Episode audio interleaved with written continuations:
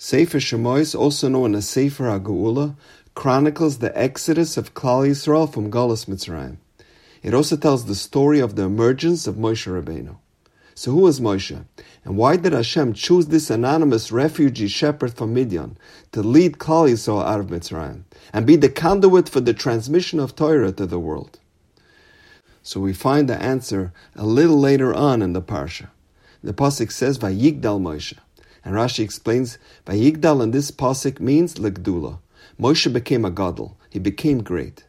So what heroic act did Moshe perform to earn this prestigious title?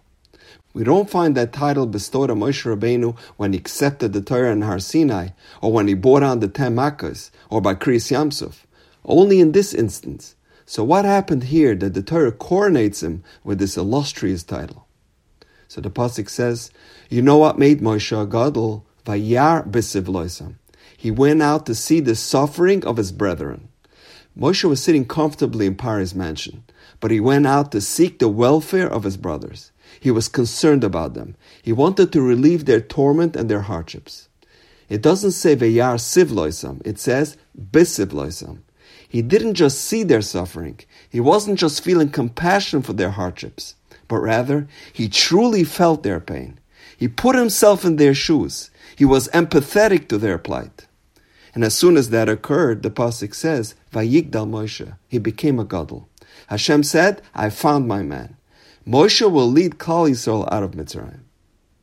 However, this illustrious title of Gadol isn't exclusive to Moshe Rabbeinu. There's an idea quoted by the Gaon that says, in order to find the true essence of any word, one needs to find the first time that word is mentioned in the Torah.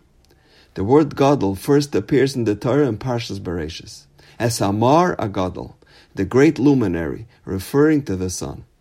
Rav Dessler points out that the interpretation of Gadol in that context means the ability to give to others. The sun is not called Gadol because it is so big. In fact, the sun is tiny when compared to other stars. There are stars that are thousands of times larger than the sun. So why is the sun called Ma'ara Gadol? So Rav says, because it provides light and heat for the entire universe. When one gives of himself to others, we coronate him with the title of Gadol. The definition of Gadol is the capacity to do for others. When we talk about an Adam Gadol, we are not speaking merely about erudition. We are not necessarily defining someone who is well versed in the entire Torah.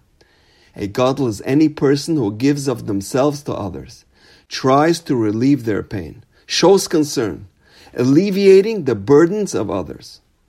That is the definition of a Gadol. I'd like to share with you an incredible story that took place a few summers ago. There was a young couple from Brooklyn that decided to spend the Shabbos in the Raleigh Hotel up in the Catskills. They pack up their two year old twin girls and a few suitcases and head upstate.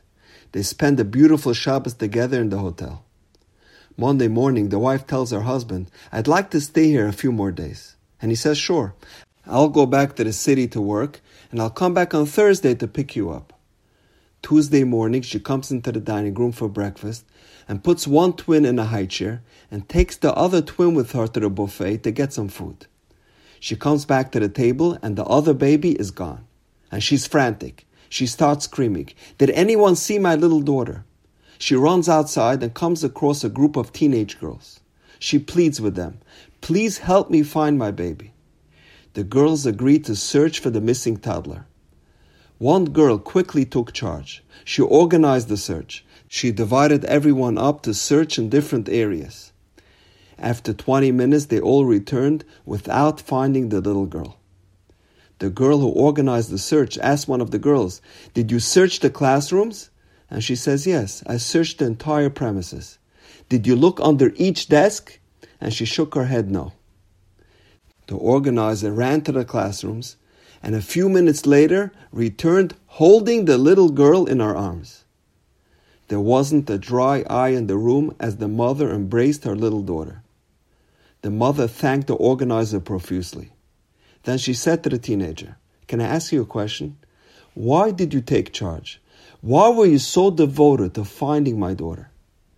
And the girl seemed reluctant to answer, but then finally told her mother, because I am Leiby Kletzky's sister.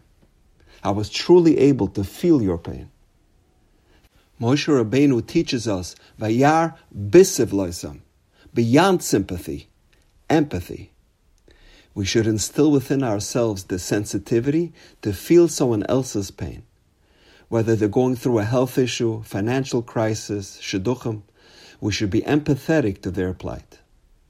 To earn this prestigious title of Gadol, we have to think beyond our own needs and think of others as well.